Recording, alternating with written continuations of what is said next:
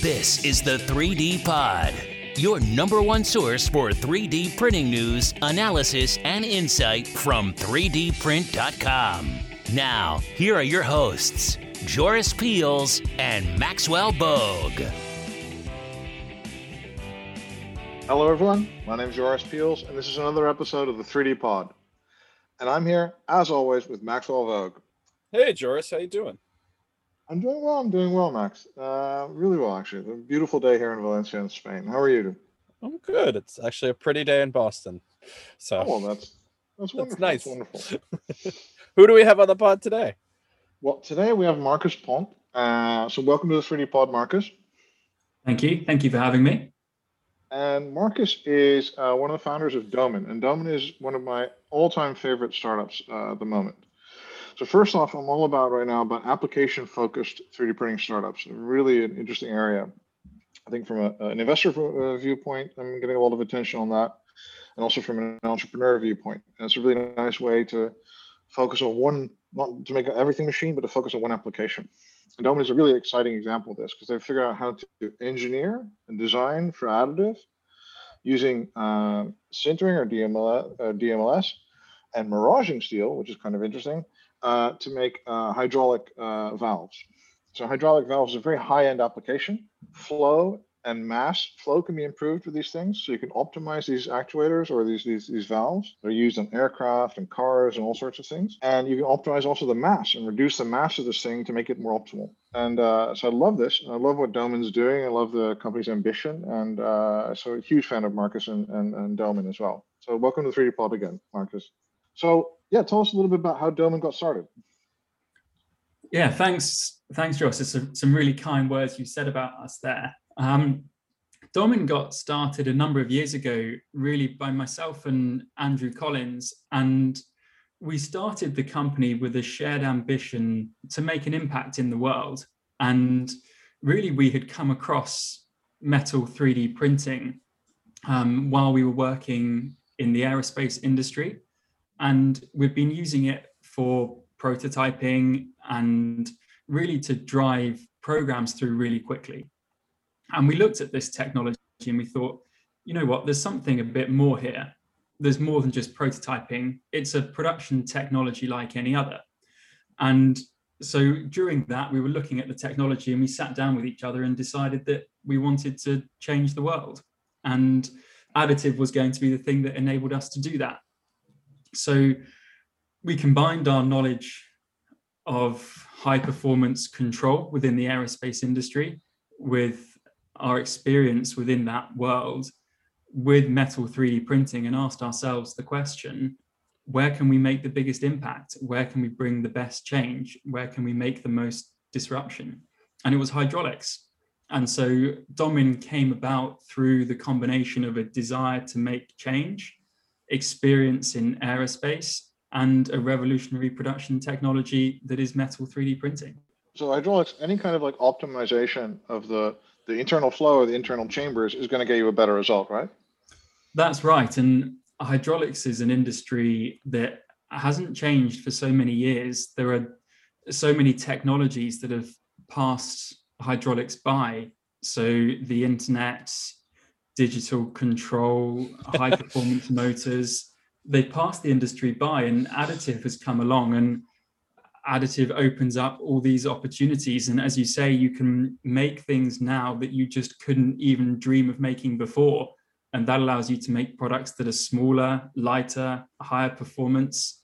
You can add more complexity for less cost. And just the opportunities that it opens up are phenomenal was was this kind of like low hanging fruit on some level? And that it, it, using additive opened up the ability to make this so much easier that you were able to quickly produce something? Or did this still take like a huge amount of time and effort to start seeing results? I don't mean to make it seem like you're not doing like a lot of work but no that's a great question and and um, one that any company that has looked to take hardware to market knows that there's no such thing as low hanging fruit when it comes to taking a hardware product to a customer.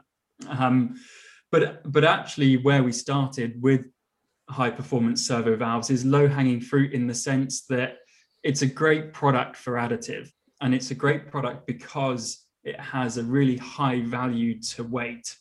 And as you guys will know, 3D printing 10 years ago had a very different economic proposition than it does today.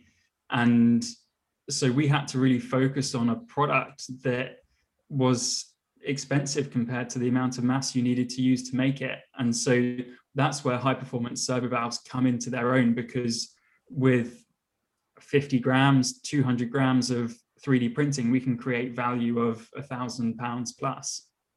Um, so with respect to the opportunity for us, high performance servo valves was that low hanging fruit, and it's just the start of a much bigger revolution for us. Are you are you guys just focused on valves, or do you see even more applications no, we, we see even more for sure. And um, what's really interesting is we started off as a as looking at valves because of that that opportunity but what we found very quickly and this was one of the mistakes we made in the beginning of the company as any any wide-eyed startup can do is we started to explore every opportunity that came in front of us so we looked at flight controls we looked at pumps we looked at motors we looked at transmissions and everything we looked at it was almost the sort of everything we touched turned to gold and we realized actually the opportunity in hydraulics was phenomenal and that everything in hydraulics was up for disruption. And that was great and that was exciting in the beginning.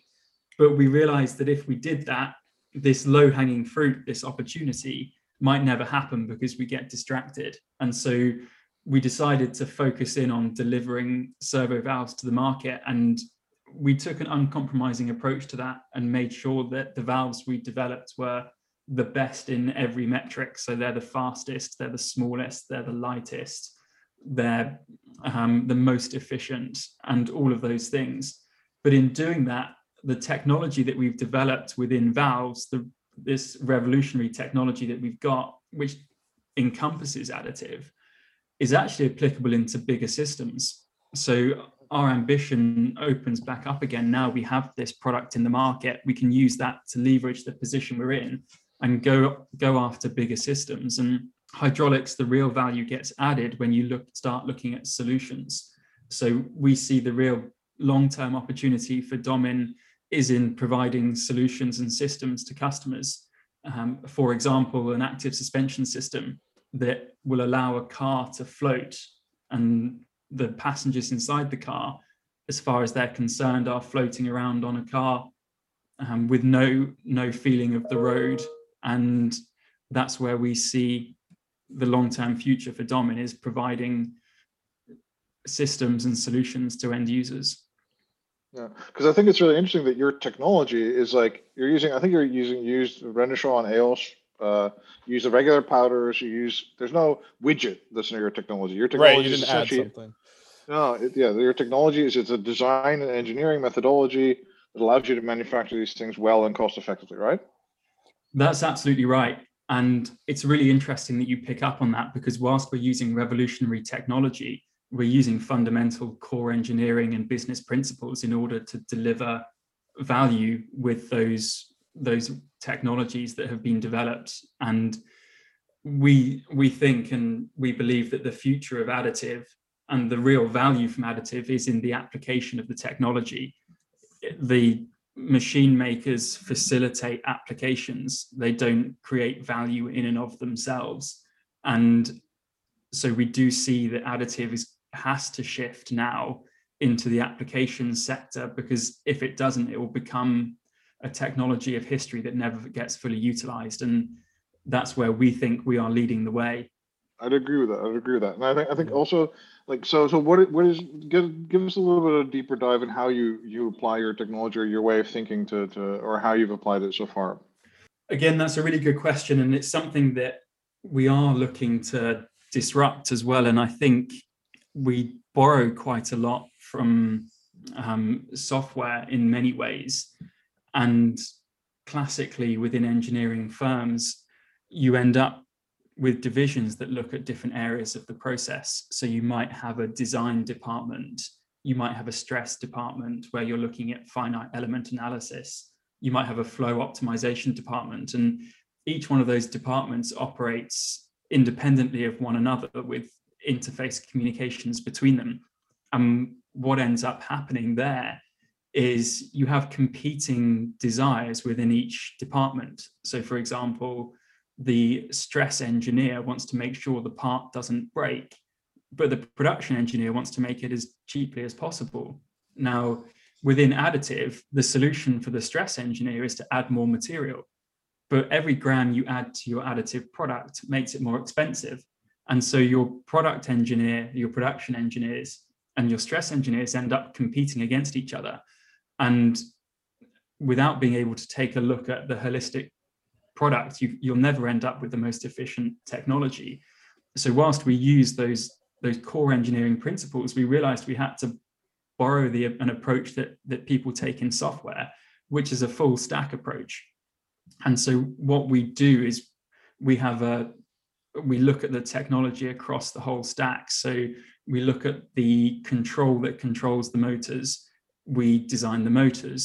We look at the stress. We look at the CFD. We look at the production. And we empower everyone within the organization to be able to take a look at that full stack principle. And whilst not everybody is doing everything, because as you can imagine, the complexity of that grows pretty quickly, we make sure we develop people that have the ability to be able to think across that whole technology stack in order to deliver the most value to the product. And mm-hmm. that's the journey that we went on as a business. And come back to your question from before, Maxwell, you asked whether it was low hanging fruit and whether it was quick and easy. And um, one of the reasons it wasn't is because no one knew the answers to the questions we had in the beginning. So when we asked experts in the field, what's the fatigue strength of printed metal? Nobody knew. Nobody could give us an answer.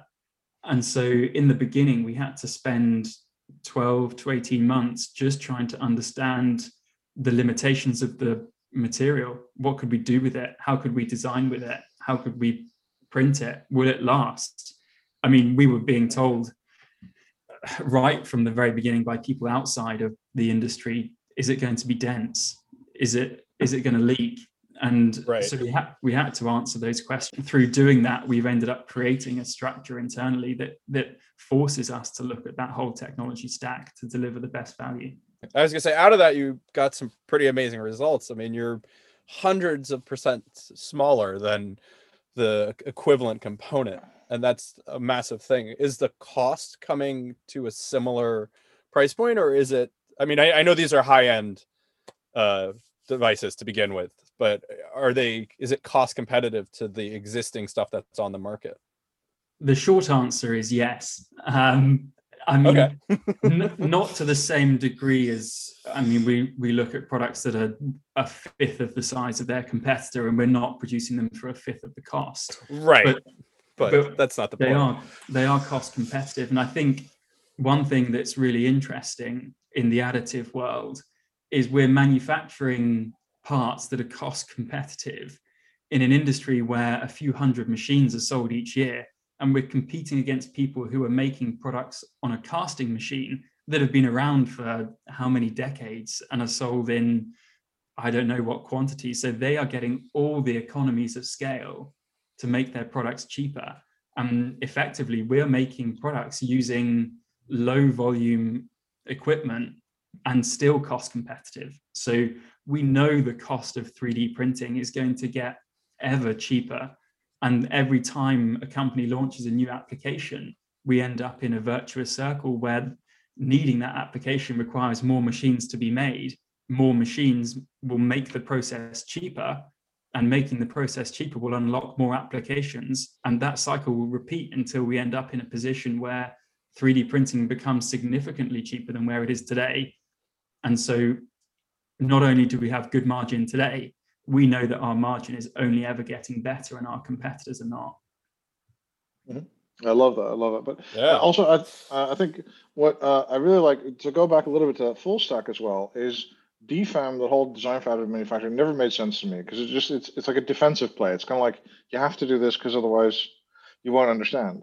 But to me, looking at this holistically, looking at a part holistically, like I did in this flow article I wrote, like looking at a part from an idea of it, of looking at all the things we that is knowable about this part, and then designing it. Also, it minimizes these feedback loops, right, in the part itself, but also in the organization. So in the organization, I've seen this really like on the OEM side, you get exactly what you what you were, were characterizing that people were competing against each other, but also in the organization, there's like different projects going on and different loops of, of attention going on. So that also distorts your view of the part. Yeah, I completely agree with that.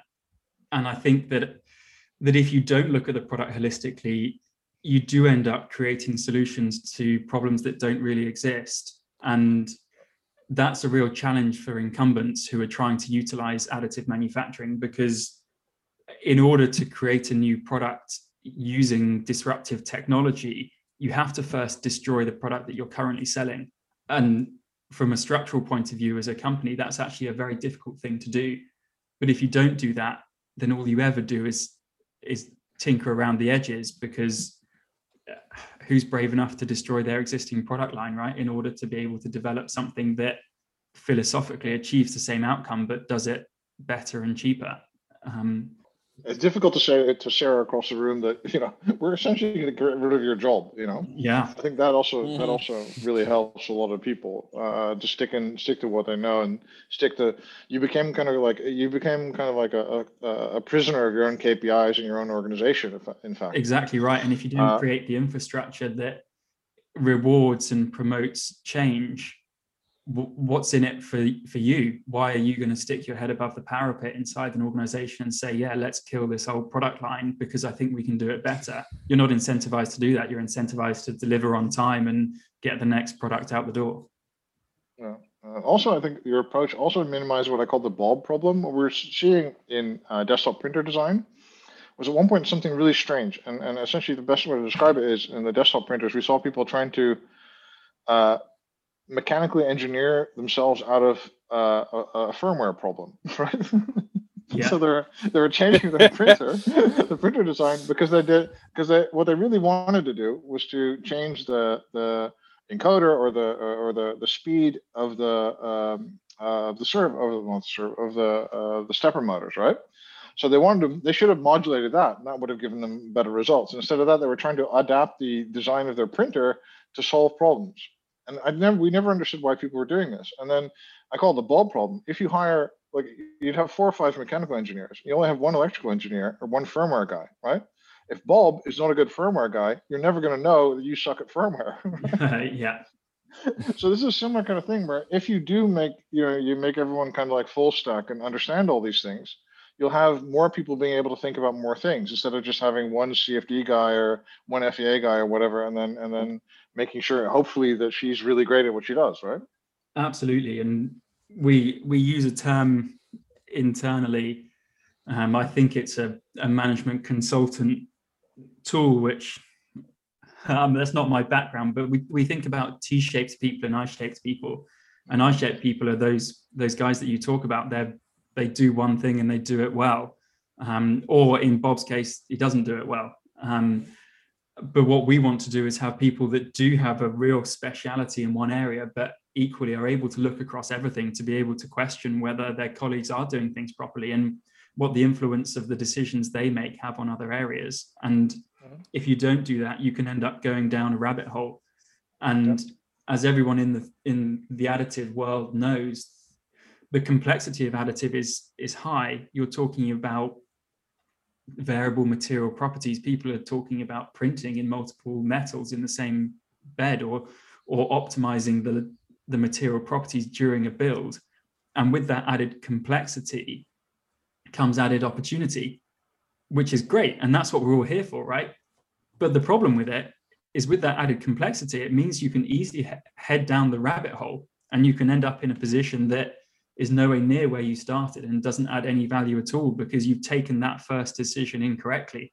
And you end up going into a position where you've invested millions in trying to solve solve a problem that, that didn't need solving. And it's a really interesting story you tell there because i think it's similar to some of the things i look at with 3d printing machines and how they're how they were developed not so much today but in in a period maybe two years ago to seven years ago a lot of 3d printers were being designed around products that should never really have been printed. So people were coming with these applications and saying, let's print this thing. And the 3D printing manufacturers were saying, great, we've got an application, but the application should just never have been printed.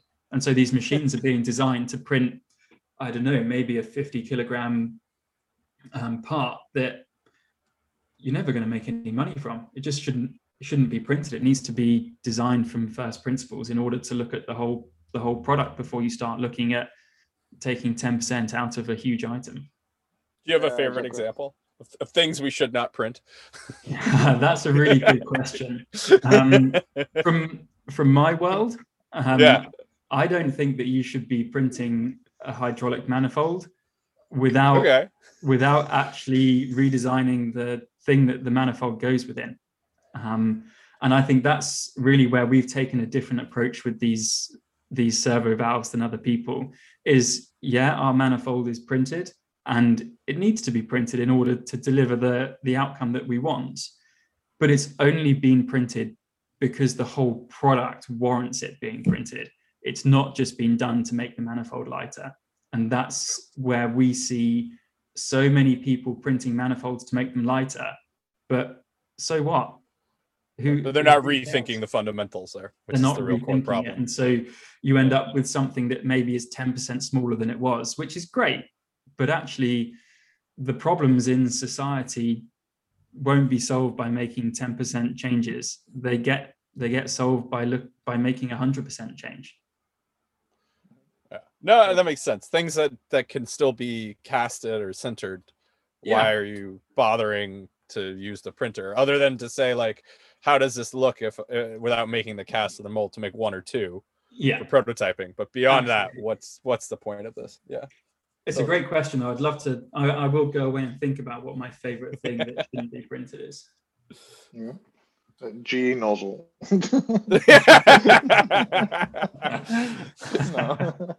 Oh, that nozzle. Uh, anyway, so it's uh, yeah, the least expendable part of a plane engine, right? Right. Um, uh, so, um, but I think I think what is uh, what I really like uh, about this whole thing is well, okay, you, you, the, the first principles idea I like as well, but also you also mentioned before that you did a lot of testing, a lot of data, and this is another FDM example where a, a guy came. this is really terrible, actually. He had he presented his master's thesis, right, and it was all about uh, like tensile strength of different materials and stuff, and, and parts and all this.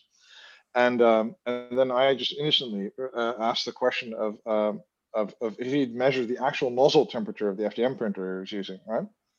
Right. So he just said, uh, imagine that the, the temperature that the temp- the printer told him the nozzle was was the actual temperature, and that's what he assumed uh, done.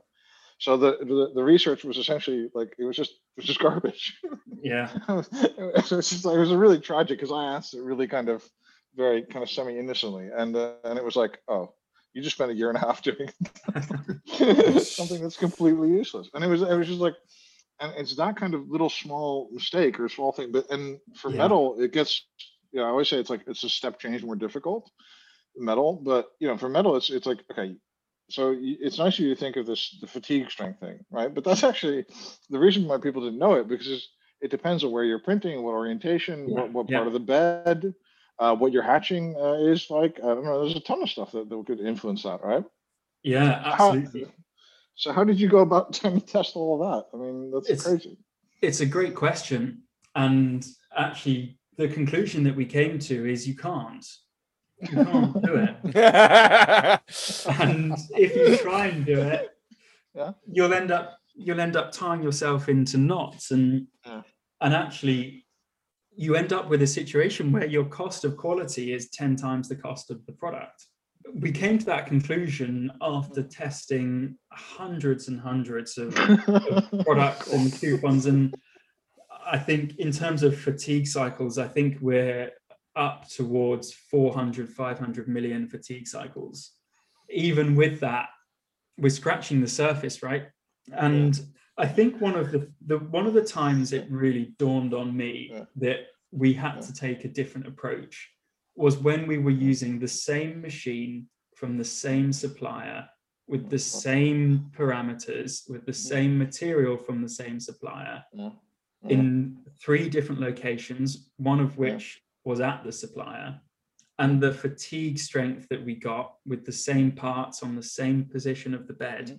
was like a, a, an order of magnitude between them. A software update?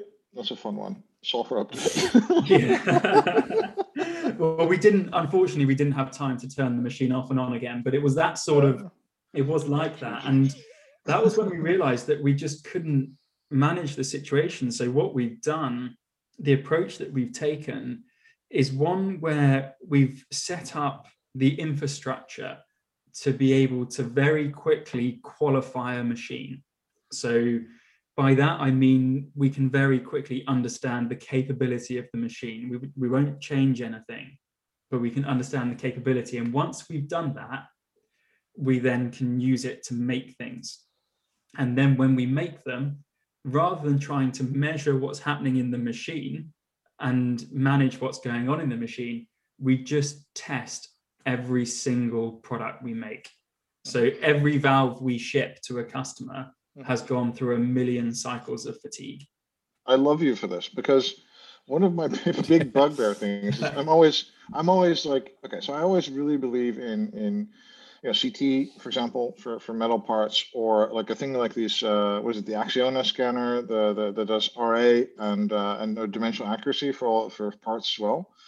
And I maintain that because of the variabilities of the process, right, um, we can't guarantee uh, quality uh, unless we measure every single part, right? And I've, I've been saying that for polymer and for metal, and everybody always says, no, no, no, we can just do, we can just use the old methods.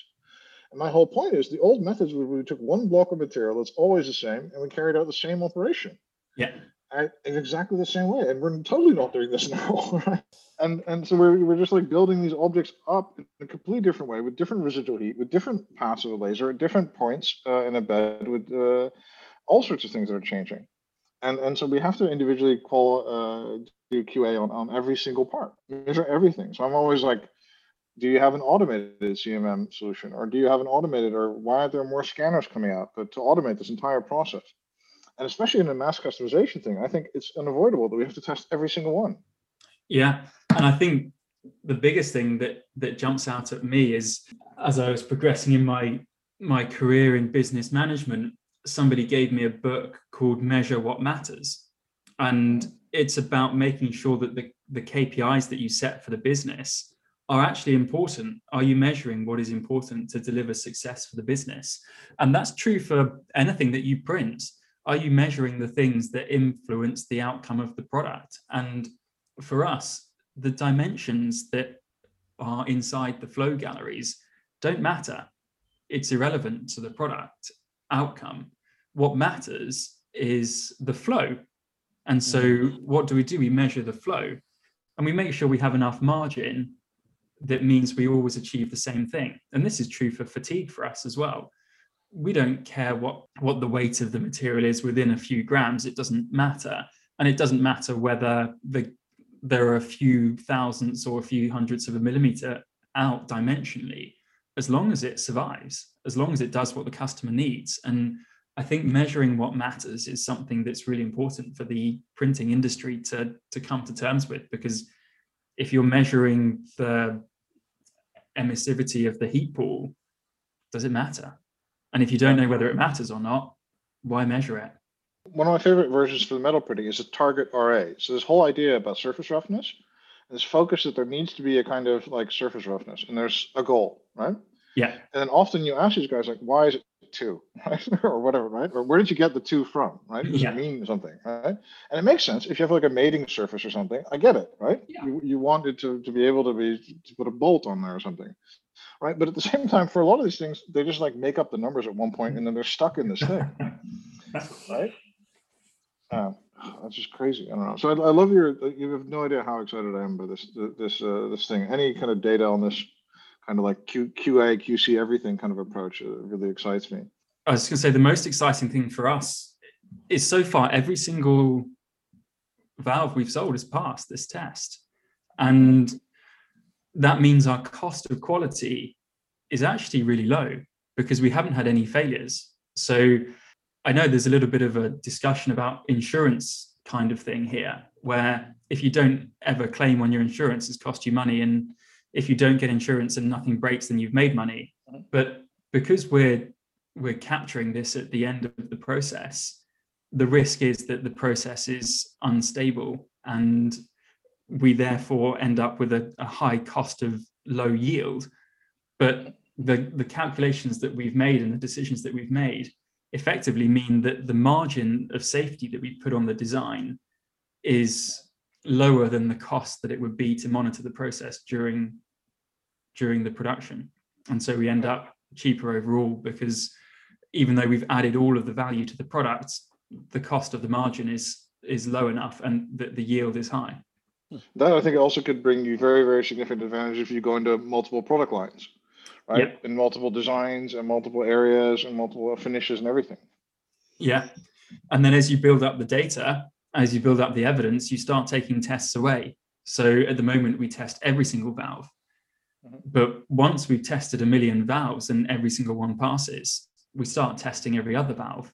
Right. And so we not only at the moment do we have a credible quality system that allows us to deliver a high performance, high pressure um, products to a to markets that are not forgiving to failure, but also we have a clear path to reduce that cost of quality. And I've only ever heard of people wanting to add to the cost of quality and they want to measure more things and and we have a great path to taking cost out of quality. And as you say, we can then apply that to other products mm-hmm. in order to make it cheaper in the long run. There's also another thing that's quite interesting. I don't know if you if this is tactical or you maybe not even thought much about it, but typically if you qualify a printer for a part, like in an aviation kind of a thing, you're kind of there's a bit of the a little problem in 3D printing is that you're kind of essentially stuck with the same material and the same printer. Yeah. Uh, and some cases, same software uh, update specifically uh, forever, right? Because you you need to make that part in exactly the same way, right? Um, and and then you'd have to maybe, depending on the part, requalify that part if you get a new printer or even if you get new software, right? And that's of course a bit of a problem. GE went as far as to buy Arcam, right? to, to semi solve this problem. but, but, I think you've come up with a, a little bit more uh, a different solution because with the same system, you could upgrade. You you actually could yeah. incredibly leave your current vendor, right? and go to someone else, right? Uh, everyone else doing kind of like uh, uh, critical parts can't. You, realistically speaking, you can't leave because you'll have to spend millions of dollars kind of requalifying everything.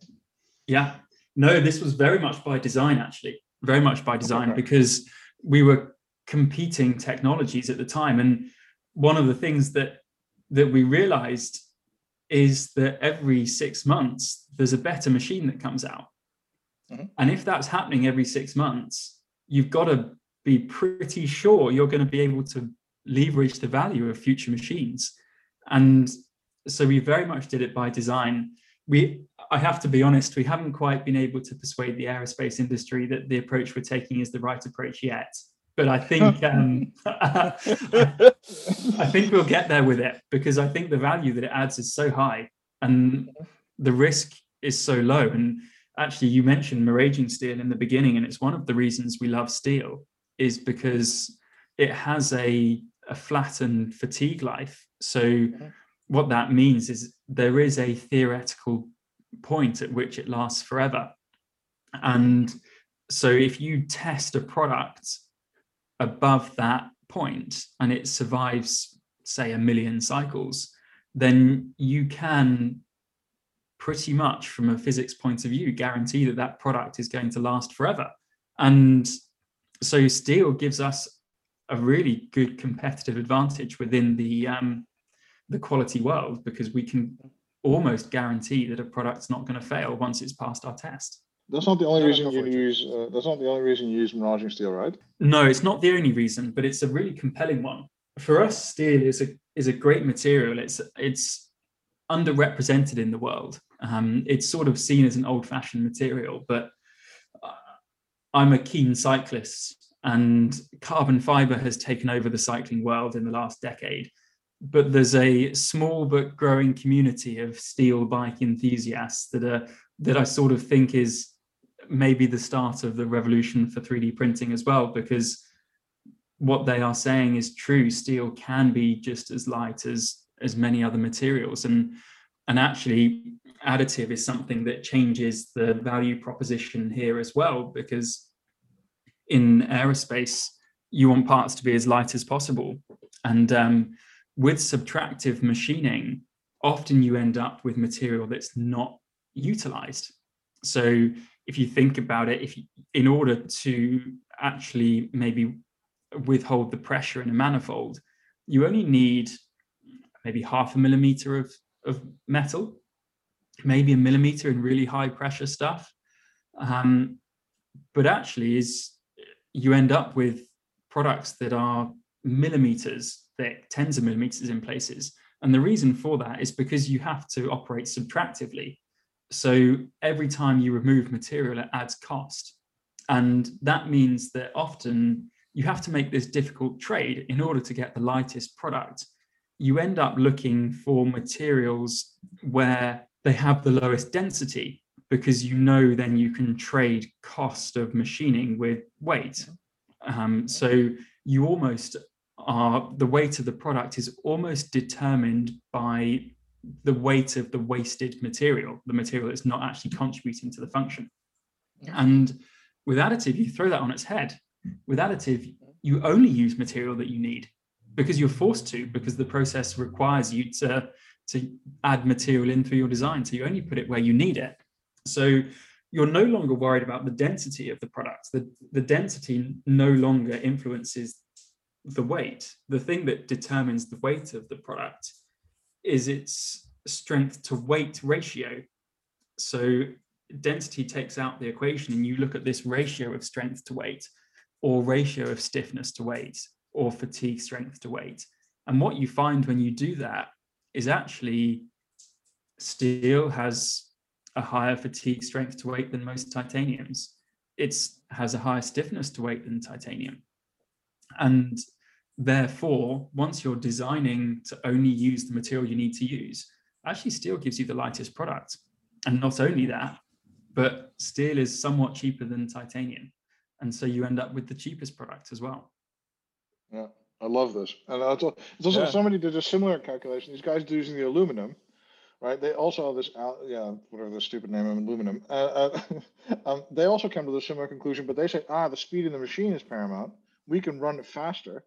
So for us, this aluminum makes a lot of sense. And it's, it's also a different kind of version of the same kind of uh, yeah. thinking, let's say. Uh, because that then all these other things also fall by the wayside, right? Yeah, absolutely. And I can I can see if if um cost is the thing that's important to you, then I can definitely see that, that that's the case. Um, and there are so many factors that come into this for different materials, right? Because we found that steel was more forgiving to print with, so we could be more extreme in our designs than we could with titanium. Um, for example, with with aluminium, aluminium's not very stiff. So for us, we never quite managed to have the stiffness that we needed.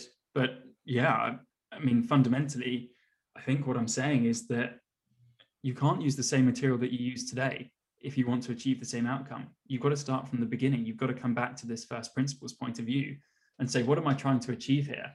And if you're trying to achieve the lightest product, then it might no longer be aluminium. It might no longer be titanium. It might be steel.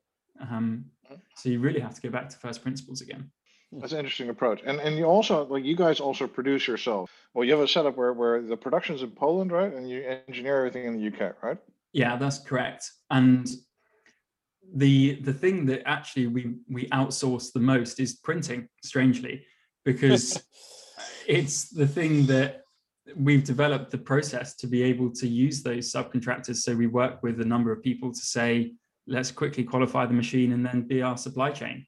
Um, but we have some with with hydraulics, you end up with some very high value manufacturing processes along the journey. And so not only have we developed the product, but we've also spent a lot of time and worked with a great team in order to develop really good production processes, which, which mean we can machine things to micron precision in order to get the re- required outcome that we need but do it in a low cost way and do it in a way that we get it right every time. So we have some really high value, high precision machinery that we we own in house and that processes that we've developed internally. Um, and they're really key for us to be able to deliver great products to customers. And I think this is one of the things that, again, you get your eyes open to after you've taken your first half step into the 3D printing world. There aren't many products that you just print and ship. You almost have you almost always have to do something to them afterwards. And this is true for us as well. And we've invested a huge amount of time in additive, but we've invested a huge amount of time in making sure that once we've printed the part, we can do everything else we need to it to end up in with the final final product. And so a bit like that sort of full stack approach to engineering, we take much more of a vertical approach to our our production chain. I guess a bit more like um, Tesla would take compared to some of the existing automotive companies. Tesla make everything, right? They manufacture their batteries, they they make everything. Whereas a lot of more classic engineering companies have structured themselves to be a very horizontally based company. And you get some real benefits with that. You can expand your supply chain, you can dual source, but you lose some of the value. And just like we have with the product, with the production process, we found that we had to we had to bring it in house and we had to vertically integrate that into the business to get the most value. Yeah. I really almost think that this combination of the full stack with the production methodology and the qualification is almost a whole entirely new startup. You could really accelerate people's business. You could really accelerate other people's businesses with that. I, I really believe that's true. And I think Yeah, um, I agree. in another life, in another life, there's a, uh, a firm that goes around and applies these techniques to companies, but not for me. So, what are your goals for for for for Domin then? Uh, for looking the next couple of years? Yeah. So I think we're right on on this position where we're entering the growth phase of the business for us. So we are we're driving revenue. We're we're looking to grow quickly from here on in. We've we've solved a lot of the problems, as you just mentioned. We've sort of created the solution now, and so it's about generating revenue, growing the business, and leveraging the technology into other areas. And ultimately, our long-term goals for the business is to become the best in the world and to really lead the hydraulics industry into the future.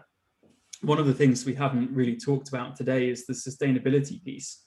And the hydraulics industry as a whole is is hiding in plain sight. And I mean by that that hydraulics is in everything. You you mentioned at the beginning, it's in planes, it's in ships, it's in machines, it's in oil and gas, it's everywhere.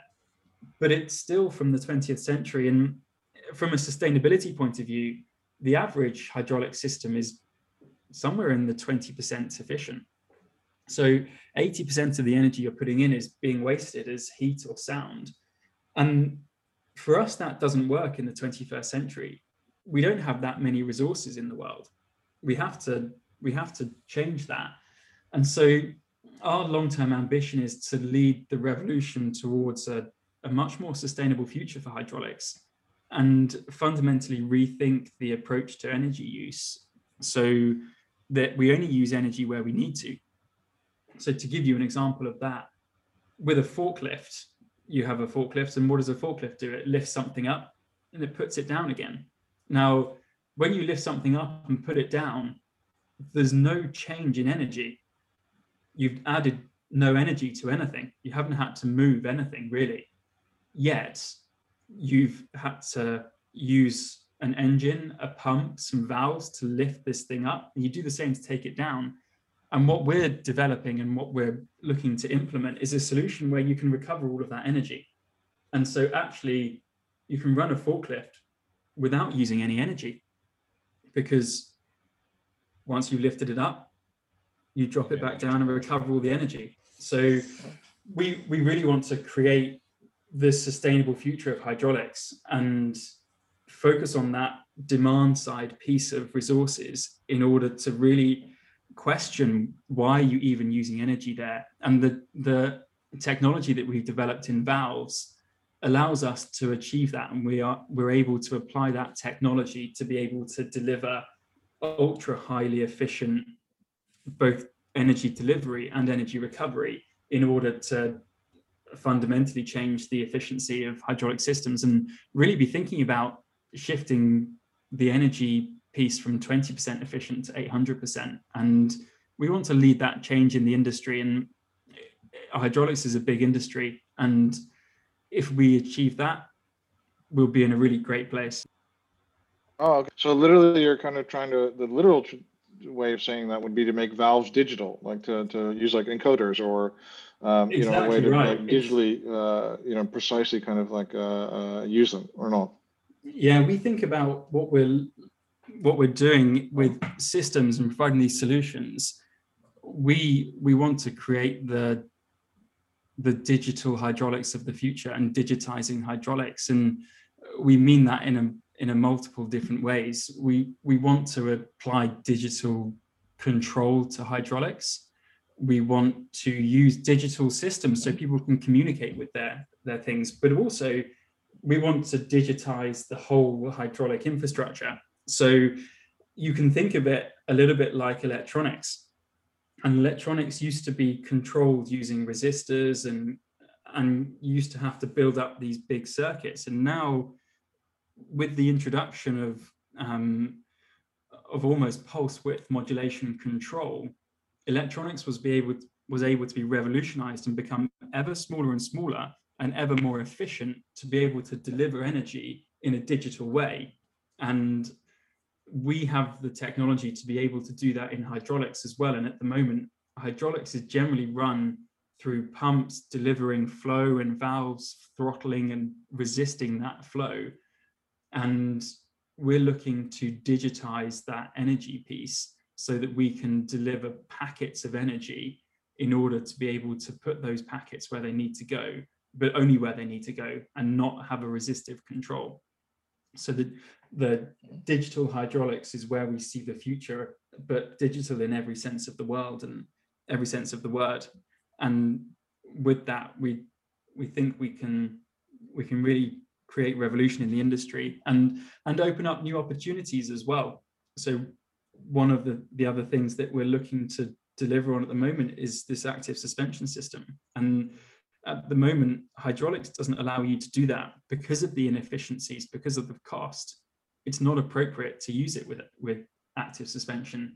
But because of this high speed digital hydraulic control, we're able to deliver an active suspension system that is it is efficient, it is ultra fast, and it's it's opening up these new technologies. And we want to lead the way on this, and we want to be building a, a huge global company that makes an impact and is up there with the greats in the world. Uh, thank you so much, Marcus. That's uh, really wonderful. And uh, Max, thank you so much for being here today. Yeah, no, thank you, George. Thank you very much. And uh, thank you. And thank you guys for listening. And this is another episode of the 3D Pod. My name is Joris Peels. Have a great day.